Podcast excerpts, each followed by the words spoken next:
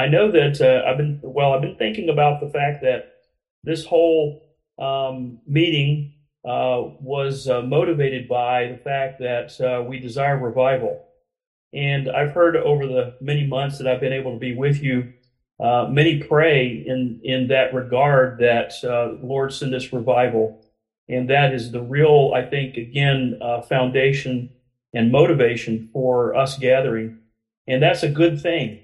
And uh, it prompted me to go back and to review uh, a couple of chapters in a classic book, and I know many of you may be familiar with it, uh, but it is the book by R.A. Torrey, uh, How to Pray. Uh, if you haven't read that or don't have it, I would commend that to you, or uh, like myself, go back and review or read it again. And there's a couple of chapters in here that are, I think, very pertinent to this meeting.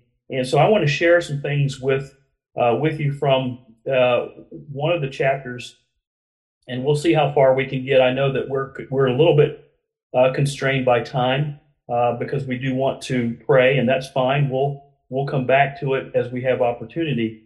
Uh, but the the one chapter in here is entitled "The Need of a General Revival," and uh, he uses two texts from the Psalms, and so I want to share those as we begin here. Uh, Psalm 85, Psalm 85, if you're following along in your scripture, Psalm 85. And uh, there's a couple of verses here in this particular psalm. And uh, in fact, both of these texts that I'm going to use here are, are very direct um, prayers um, asking God for revival. In Psalm 85, verse 6, uh, the psalmist is pleading with God, and he asks the question, Will you not revive us again, that your people may rejoice in you? Show us your mercy, Lord, and grant us your salvation. And then if you flip over to Psalm 119, in, in this wonderful uh, psalm, which is uh, actually an extended prayer, um, and in verse 126, the psalmist here is even more direct with the Lord and asking for his help. And he says in verse 126, It is time for you to act, O Lord, for they have regarded your law as void. And so, again, that is essentially the psalmist once again um, as on many occasions, asking the Lord for help in the current status of the world and the situation at the time. And so, um, so there has always been the need uh, for revival. There's always been people praying for revival.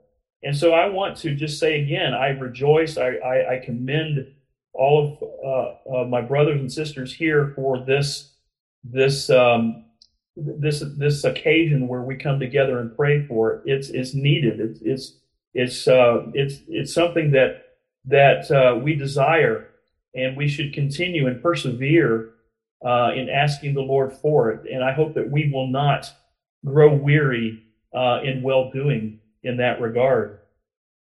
Well, Torrey, uh, by the way, I want you to keep in mind as I share some of these things with you that Torrey wrote this work in the year 1900.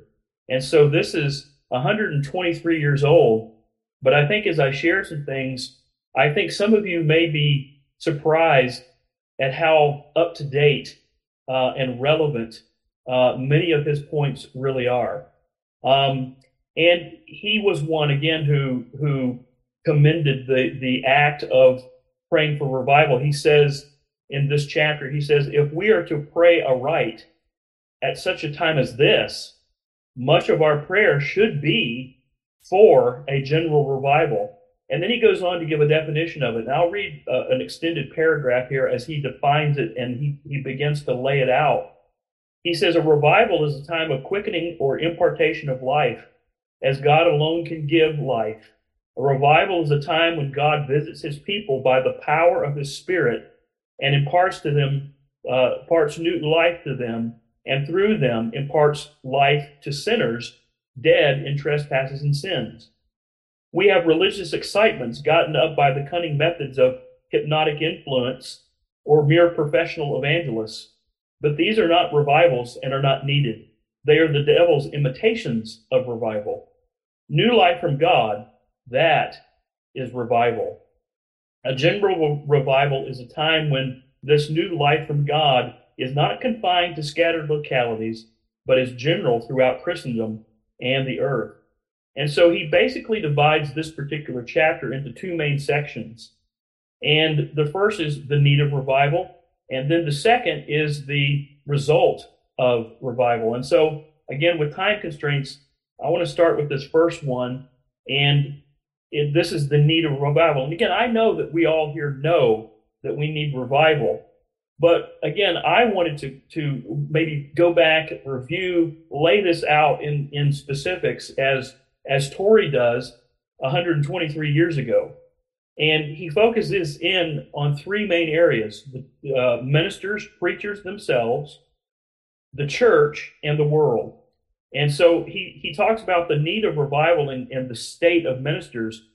And again, Torrey is pretty pointed in, in much of his language here, and he, he actually addresses that and says, Hey, I know that I'm, I'm being very pointed here. I'm not a pessimist, but this is needed for us to think about. And so, what does he say? He says, number one, ministers or many ministers are practically infidels. Those are his words. And here's one of his quotes. He says, Our future ministers oftentimes are being educated under infidel professors. And being immature boys when they enter college or seminary, they naturally come out infidels in many cases and then go forth to poison the church. Wow. Um, that sounds pretty up to date, doesn't it? Uh, as far as the state of colleges and seminaries are in our nation. Um, and again, you can trace uh, things back even to the colonial era in our country, uh, where they had they had a real time with uh, unconverted uh, ministers who were filling the pulpits, uh, even in the colonial days. Um, so there's there's always been need of revival, no matter what era we're in. And um, then he says, number two, ministers are often not men of prayer. Um, and I would think that that's an accurate thing. Many times it's hard, even, believe it or not, and, and, and I say this to our shame, that sometimes it's actually hard to get preachers together for prayer meetings. Uh, and it shouldn't be that way. Um, and and um, again, remember, he's writing this 123 years ago. Many ministers lack a love of souls. And um, again, he's painting with a broad brush, but I think I think he's very accurate. You know, and I, I thought, you know, many many ministers, not all, because there's some good, very good, faithful, consistent, wonderful men who who are serving as pastors. But I think if we look at it as a whole, we would have to agree with him. And there are many who are not focused on these important specific things, but rather they're focused on the three deadly B's of ministry, which are building bodies and bucks. And those, those things are, are detrimental uh, to the ministry when we should be simplifying it. It should be prayer. It should be souls. It should be the, the, the, um, the uh, giving out of God's word and preaching it. Well, what about the state of the church? That's the next thing he says, which indicates the need of revival. He said he talks first of all about the need because of the doctrinal state of the church. How true is that in our day? He goes on to say this again. When did he write it? But it sounds like he could have written it last week. He says, Many do not believe the whole Bible. The book of Genesis, for many, is a myth. Jonah is an allegory, and even the miracles of the Son of God are questioned.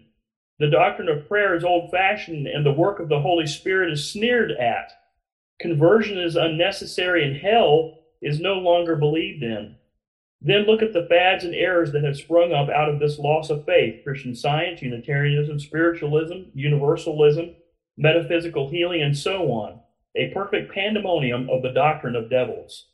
Wow, that's amazing. And again, it sounds like he could have written that last week.